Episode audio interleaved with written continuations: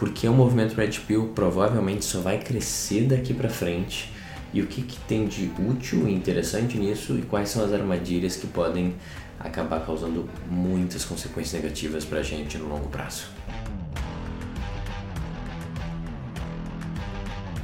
Se tu não tem a mínima ideia do que é Red Pill e, e Manosphere e Midtown, hoje tu vai descobrir um pouquinho mais, eu vou explicar sobre isso. Se tu conhece e concorda, eu vou trazer alguns pontos de talvez para tu ficar de olho e conseguir uh, navegar por ali com mais consciência. Se tu conhece já um pouco e acha isso horrível, um grande problema, eu também posso trazer algumas ideias que vão te ajudar a entender o que está por trás de tudo isso e por que que em alguns sentidos isso é perigoso, mas também tem algo que é válido e útil ali no meio. Então, esse episódio é para todo mundo, não importa onde tu para, onde tu, tu acredita sobre a utilidade, quanto que tu concorda com o Red Pill, esse episódio vai te esclarecer algumas coisas e no final tu vai ficar com uma visão talvez mais completa dessa experiência e vai conseguir durante uma conversa deixar mais claros os argumentos contra e a favor da mesma forma.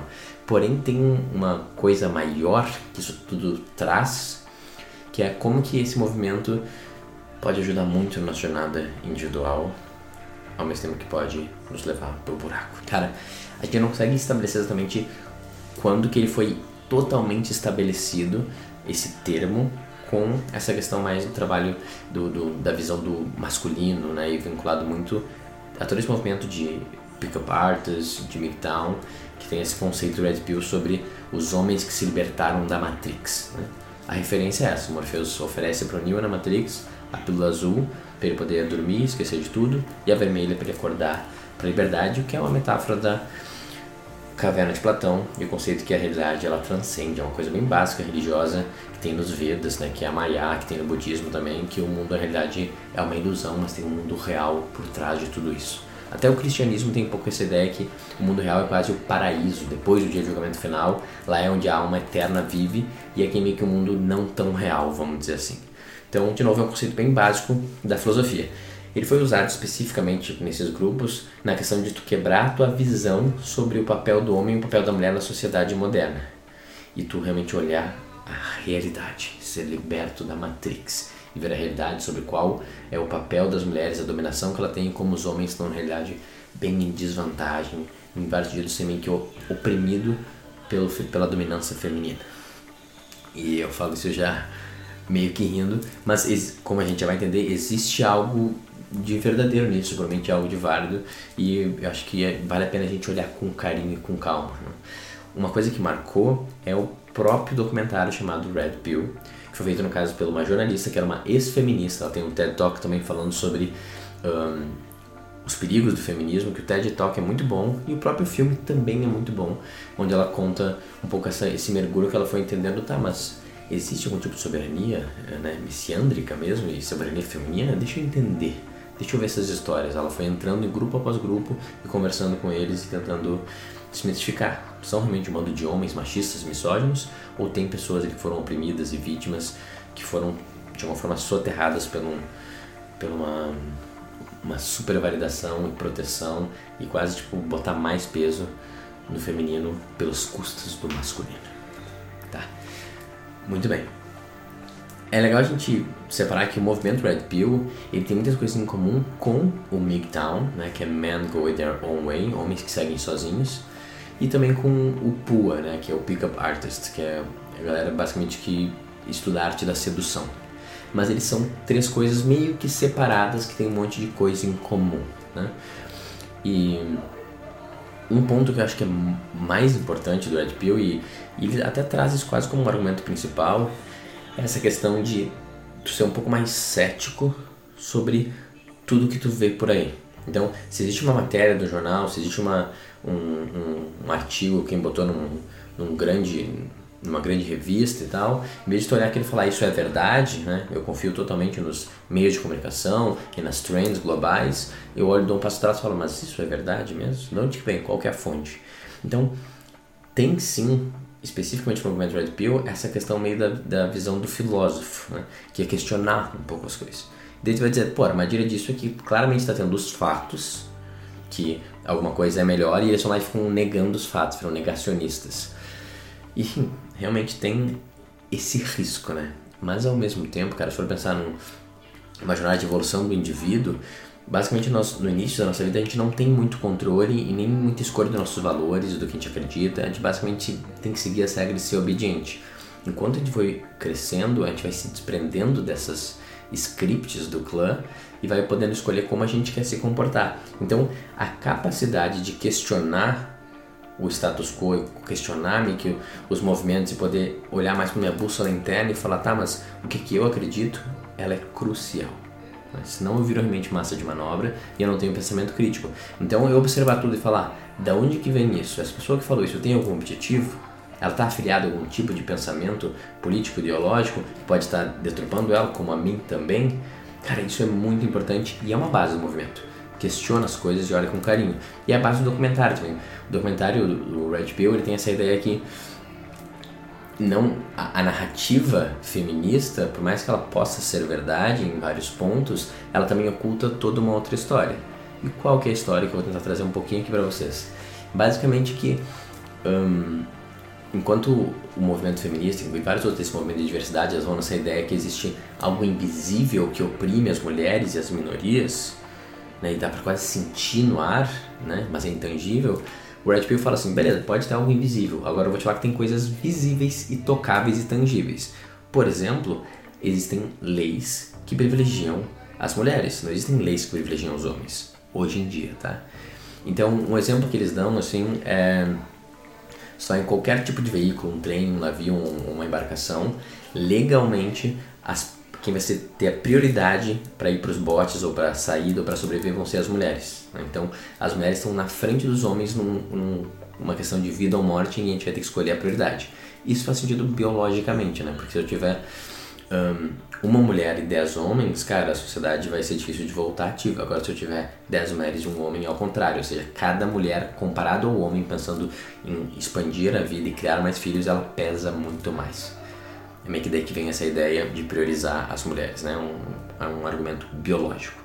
Independente do argumento, no final das contas, se eu tiver numa situação de risco, eu sendo homem, no momento de escolha, talvez eu tenha menos chance de sobreviver com a mulher porque ela vai ser priorizada. Beleza, existe alguma verdade nisso. Né? E eles dão alguns outros exemplos, como os trabalhos mais difíceis que acontecem, os que têm mais riscos de morte. Uh, não é exatamente que eles não aceitam mulheres, enquanto alguns acho que realmente não aceitam, mas eles não é cobrado tanto isso das mulheres quanto é dos homens, né? E daí o exército é o mais claro disso, né? Há pouco tempo atrás a gente liberou totalmente para quase qualquer coisa mulheres também fa fazerem parte, porém pouco tempo atrás isso não era pedido. Lembrando que o exército em vários momentos é uma coisa obrigatória e as mulheres não eram exigidas fazer isso. Então essa é a história que, tá vendo? A gente tá sacrificando os homens para meio que levantar o mundo e construir as coisas mais difíceis e as pontes e embaixo da água lutar pelo nosso país e das mulheres a gente não cobra isso. De novo, não dá para tu negar totalmente esse argumento, né? Então, e daí o ponto principal que eles vão usar é o ponto do uh, legalmente, especificamente quando a gente está falando de divórcio e de, da custódia do filho. Né? Existe uma coisa chamada alienação parental, que é basicamente uh, um dos pais limitar acesso do filho ao outro pai. Ele meio que fica eliminado porque ele meio que sequestra e fica para si.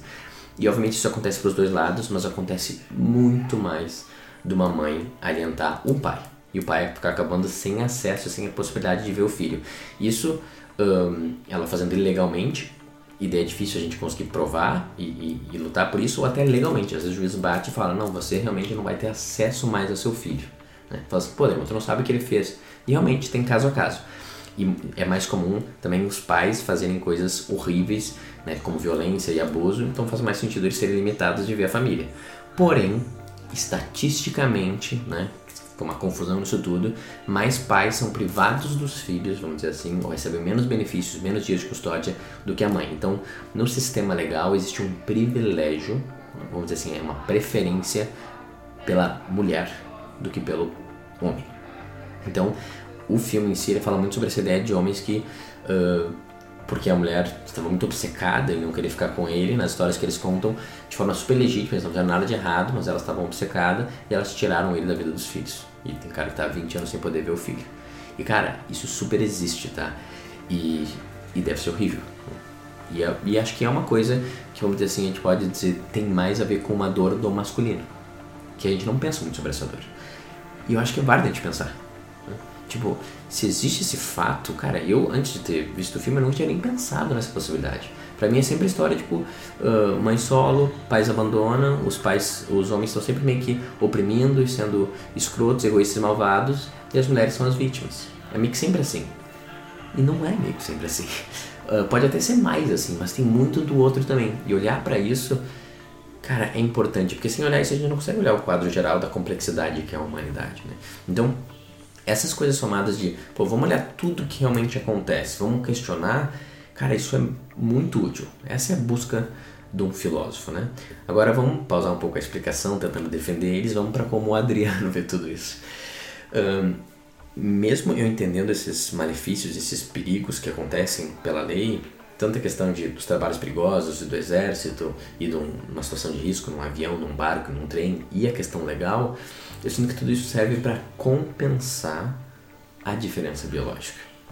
E meio que a lei ela opera assim, na realidade. Né? A lei ela tenta buscar algum tipo de igualdade, de segurança, uh, compensando for forças que são muito assimétricas. Então, a capacidade de destruição do homem numa família, cara, é muito alta. Eu acho que deve ser muito mais alta que de uma mulher. Sendo assim, a punição deveria ser mais alta também. E sem botar os simples fatos, uma coisa que eu falo bastante, que quando um homem e uma mulher fazem sexo e eles têm um filho, cara, isso o homem não está correndo nenhum risco. Basicamente, não corre nenhum risco. Enquanto a gravidez pode gerar a morte da mulher, quanto o parto pode gerar a morte da mulher. Então, ela, a mulher ela literalmente corre risco de vida para ter um filho, enquanto o homem não corre risco nenhum. Então é uma coisa que é muito existe muito mais investimento e é muito mais arriscado para a mulher. Sendo assim, faz sentido a lei proteger mais as mulheres. Então todo esse argumento assim de tipo, ah, nós somos uma, uma cidadã de segunda categoria usado para beneficiar as mulheres, cara, eu entendo, dá para ver um pouco isso se tu olha com atenção, acho que é, né, é meio prepotência sem negando que isso é um absurdo, porque, cara, existe um pouco isso, porém foi meio que o melhor jeito que a sociedade conseguiu fazer para lidar com o desequilíbrio dos gêneros. E eu ainda acho que é um dos melhores jeitos, porque no final, como eu falei, a mulher está muito mais exposta, então ela precisa de muito mais proteção. Perfeito? Muito bem. Então, esse é meu primeiro ponto contra uma, uma das, dos argumentos principais uh, do Red Pill, que é essa questão de a dominação feminina, sabe? Cara, eu acho que... Eu vou explicar depois no final de como que faz para tu ser aliciado por essas ideias, seduzido e mergulhar nisso. Mas, como eu falei, eu acho que a mesma coisa que elas estão criticando, eles fazem. Eles estão vendo só um pedaço e não estão vendo o quadro maior, né? do que, que aconteceu com as mulheres, que as mulheres sofrem em todo momento. Então, é meio que os dois extremos fazem a mesma coisa, né? Alguém extremamente feminista vai basicamente ignorar que existe sofrimento de homens e lutas só do homens, porque isso vai, uh, vai prejudicar a narrativa. Quem tá lá no Red Pill no extremo vai ignorar os conceitos feministas. Os dois provavelmente estão cegos na minha visão, porque as coisas são muito mais complexas e de alguma forma tem verdade em todos os lados. Né? Um, agora vamos lá. Um outro ponto muito importante é que ele traz a ideia que uma das coisas mais importantes que o homem pode fazer é se desenvolver. E cara, isso é uma ideia incrível. Na verdade, é a base de quase toda uh, religião e trabalho de autoconhecimento. No sentido que, cara, não fica tanto olhando para o mundo externo, olhando para o que estão te pedindo, para o que valorizam. Essa mesma ideia de não ficar no mundo da obediência e da manada, né? Porque eles usam muito esse termo do. Ah, isso é muito beta, né? Isso é gado, né? Que só vai e segue, né? E, e, tem um valor nisso, no sentido de, cara, eu sou meu próprio homem, eu decido o que é melhor para mim. E não só porque as pessoas estão dizendo que é. Eu ouço, mas eu escolho. Cara, isso é um adulto, né? Esse senso de autoridade. Cara, isso é muito importante falar. Não vou ficar totalmente me entregando para os movimentos do que é pedido. Eu vou ver lá dentro ver o que é importante para mim, o que, que eu quero. No sentido que, cara, então eu vou me desenvolver, vou cuidar do meu dinheiro, vou cuidar do meu corpo, vou continuar estudando. Esse foco no autoconhecimento e no auto-melhoramento, cara, é muito importante e é o tipo de coisa que realmente poderia resolver muitos dos problemas que a gente tem atualmente. E eu acho que é por isso também que ele está atraindo tantos jovens, né? A gente está vendo um pouco essa, esse carnaval que a gente está fazendo cada vez, levantando uma bandeira, como se fosse a coisa mais importante de todas, para a gente não focar basicamente em trabalhar, em ser útil mesmo e servir a sociedade. A gente fica meio que gritando no Twitter, indo para passeata com as coisas para perder o foco.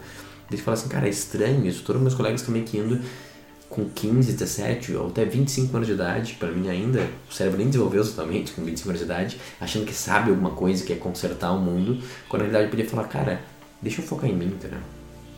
Deixa eu focar em eu ser um ser humano melhor, eu conseguir entender melhor as coisas, estudar filosofia, estudar autoconhecimento, estudar espiritualidade, ficar forte, aprender a, a gerar dinheiro e cuidar do meu dinheiro. E assim, quem sabe, eu consigo ser um ser humano mais útil. Cara, muito bom. Essa ideia é muito importante, eu acho que falta em grande parte dos grupos ou das visões, assim. A prioridade da auto-melhoria. Incrível. A questão é que ele te convence a ir pra lá numa ideia de tipo, o mundo tá contra você, as mulheres estão contra você, então, cara, garante o teu. Isso meio que quase faz acabar com todo o propósito que é nobre, que é se auto-melhorar, mas a razão muda tudo, né? Então ele está fazendo por uma razão de autoproteção e de medo. E por isso a gente não faz nada direito. Agora, se eu faço por amor a mim mesmo e por amor ao mundo, porque o mundo merece um Adriano melhor, é totalmente diferente. Eu quero ser um cara mais fodão para ter mais poder.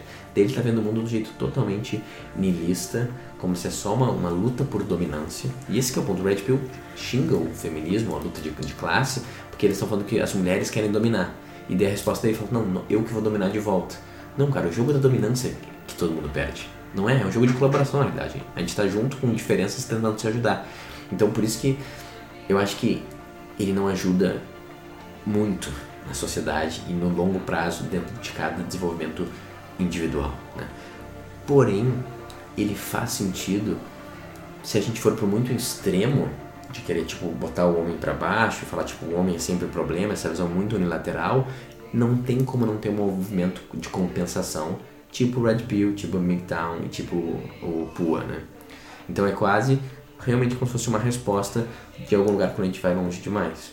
Cara, e isso é fácil de ver na sociedade, né? Tipo, quando eu tava no RH das empresas, atualmente se for abrir uma vaga, cara, todas as empresas com mais de 100 colaboradores vão ter algum tipo de uh, projeto por ano ou por semestre focado em mulheres líderes.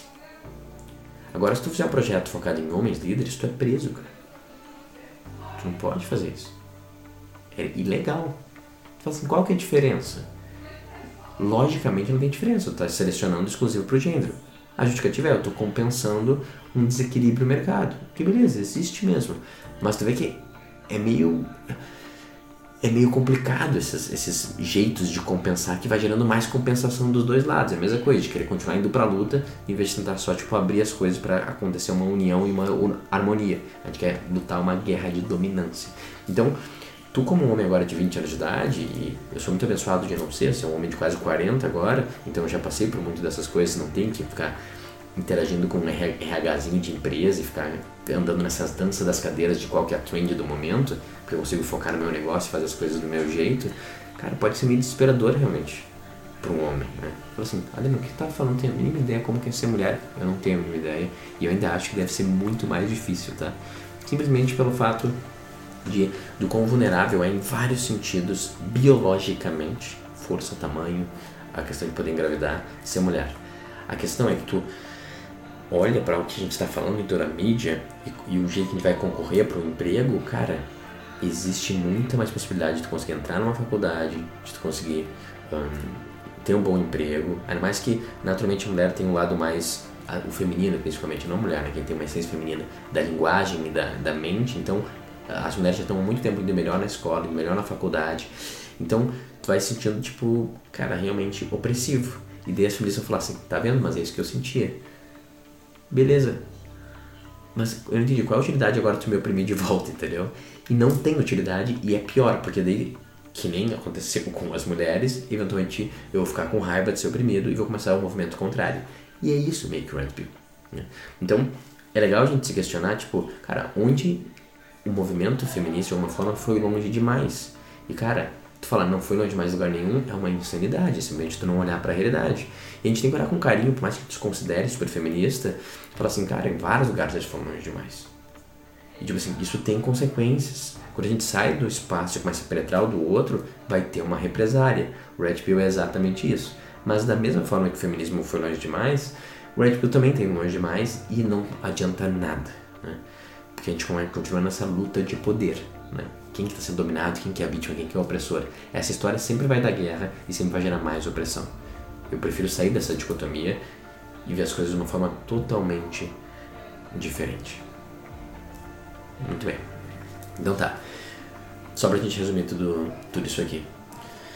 Um, a ideia de eu me desenvolver com prioridade é muito importante. Eu acho que gente, todo mundo precisa disso, na verdade, homens e mulheres, botar com prioridade. Eu postei um Reels recentemente sobre a prioridade da minha vida ser o autodesenvolvimento, ser a busca pelo conhecimento da filosofia, porém não para ser mais poderoso e tentar dominar os outros. Veja bem, fudeu todo o esquema. Existem situações há muito tempo, sempre existiram e agora cada vez mais, em que os homens estão em desvantagem, são oprimidos. A gente precisa olhar para isso também e, e, e, fazer virar um dado e não meio que lutar para falar assim, pelo amor de Deus, quer comparar a tua opressão com a minha? Sim, a gente meio que tem que, entendeu? Se tu tá brincando disso, a gente vai ter que fazer isso pelo exercício lógico da coisa. Então, cara, tem algo ali que vale a ver. Esse negócio dos filhos, de como a, a gente privilegia a mulher, mesmo quando a mulher claramente, às vezes, eu seria um pior pai, cara, pesquisa, vê o filme, tem muito dado sobre isso.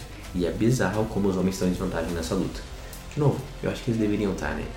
No final das contas, tem toda uma questão biológica no qual deixa mais apta e mais útil a figura da mãe do que do pai, sabe? Então, não, não tem como eu não ver tudo isso meio como um mimimi. Tá, e daí agora a gente entra na parte mais importante, que é por que, que eu sou seduzido pelo conceito Red Pill como um jovem e qual que é o maior problema que ele vai trazer para minha vida individual, na minha jornada de desenvolvimento e para a sociedade de longo prazo que vai ganhar cada vez mais força. E é o que? No final das contas, a história do Red Pill é um menino que se sente oprimido pela sua mãe. É só isso que está acontecendo. Porque existe uma figura feminina em qual ele mesmo botou autoridade. É legal a questão da autoridade, galera, que no final das contas a gente tem que pôr, entendeu? Isso tem casos, deixam claro isso, como o Epiteto, né, que era o escravo, o principal, um dos principais estoicos, como Gandhi e como cara Mandela. Tem um monte de pessoas que em vários momentos perderam a liberdade, estavam presas, eram escravos e mesmo assim falavam: eu não, mas eu não te obedeço ainda. Eu sou meu próprio homem. Fala assim, não parece, eu te bato, te movo para lá e para cá na cela. Sim, tu consegue fazer isso. Mas eu sou meu próprio homem. Eu tenho meus desejos, pensamentos e escolhas. Eu sou soberano. Não tem a ver com força e com dominação. É uma, uma, uma virada de chave interna que esses líderes têm, né? O Viktor Frankl fala muito isso no Em Busca de Sentido, que é o conceito de logoterapia, né? Posso preso num campo de concentração e mesmo assim ser dono de mim mesmo. Então, esses homens estão dizendo que essas, o, o, lado feminino, esse lado messiandrio tem muito poder e esse poder nos oprime. Mas quem que está vendo dessa forma? Quem botou esse poder? Eles mesmos. E faz sentido porque o primeiro contato que a gente tem com o feminino é um contato hierárquico, que é o contato com a nossa mãe. E se a gente não resolve isso, e cara, isso exige muito trabalho na Academia do Homem Virtuoso, os 12 meses, metade dos livros é sobre trabalhar a relação com a mãe. Porque esse é o ponto mais difícil, entendeu? Tu pode fazer psicoterapia, fazer mentoria por anos e ainda ter coisa para resolver. O Bert Hellinger, que é o criador da constelação familiar, lá com 90 anos de idade, ele escreveu ainda mais uma carta para a mãe dele que tinha mais coisa para resolver. Então, trabalhar a relação com a mãe, o complexo materno, é a coisa mais complicada que tem, não é fácil. Porém, a gente tem que ver que isso é um problema e trabalhar nisso. O Red Pill, ele não tá vendo que é um problema e trabalhar nisso. Ele tá pegando essa dor de sentir minha mãe me oprimiu tá projetando no mundo e meio que tá fazendo isso virar uma luta. Que é basicamente uma criança com 9 anos de idade falando: eu, eu vou fazer greve de fome até minha mamãe me dar a mesada que eu mereço. Em última instância, o movimento Red Pill é isso, tá? E cara, se tem um cara que super segue isso, uh, tá tudo bem, a gente pode debater aqui. Agora eu acabei sendo meio, meio agressivo julgador nesse movimento, mas cara, eu sinto muito que meu trabalho aqui é resgatar os homens ou jovens que meio que se perderam para lá por falta de conhecimento mesmo. E quando pensa logicamente, filosoficamente, espiritualmente sobre as coisas, não faz sentido continuar nesse espaço de luta contra as mulheres, entendeu? Porque no final das contas, o feminino em si, independente do corpo, né, é o que mais me atrai no mundo, é o que mais me engaja. Eu, como essência masculina, o que eu mais quero é me fundir, penetrar no feminino, tanto interno fazer o casamento alquímico com masculino e feminino equilibrado dentro de mim, quanto vencendo o mundo e conquistando novos lugares, quanto através da minha parceira também. Então o feminino é o outro lado da moeda que me une e faz tudo ser sentido. eu ver ele de alguma forma como um inimigo, cara, vai me desconectar da minha missão aqui na Terra. Eu vim aqui para ser inspirado pelo feminino, para servir o feminino, para aprender com o feminino. E quando eu faço isso internamente, tendo todo o meu lado feminino, eu consigo fazer externamente também. No espaço de honra, gratidão e respeito, que daí sim eu sou um homem integrado, forte e potente. Mas daí eu estou em paz e não em guerra. A minha guerra é contra a minha luta, meu propósito, meu objetivo. Mas não é contra uma parte fundamental minha, que é a minha mãe interna, meu complexo materno, e a minha ânima, meu lado feminino.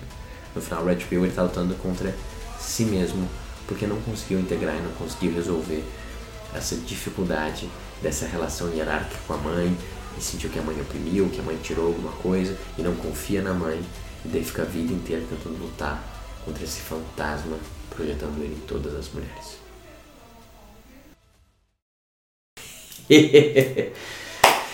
Muito bem, então esse foi um episódio mais polêmico que eu sinto que eu precisava fazer, cara. Eu tenho muito mais para falar sobre ele, eu tenho muito mais para falar sobre Midtown e sobre Pua, que na realidade foi como eu entrei nisso aqui. Então essa é uma história bem legal que eu posso deixar para outro episódio, que através da minha vontade de conseguir seduzir melhor as mulheres, eu entrei no autoconhecimento, na psicologia e no final cheguei até Deus e serviço e integridade. Então, cara, às vezes a gente anda por caminhos tortos, mas chega onde tem que chegar.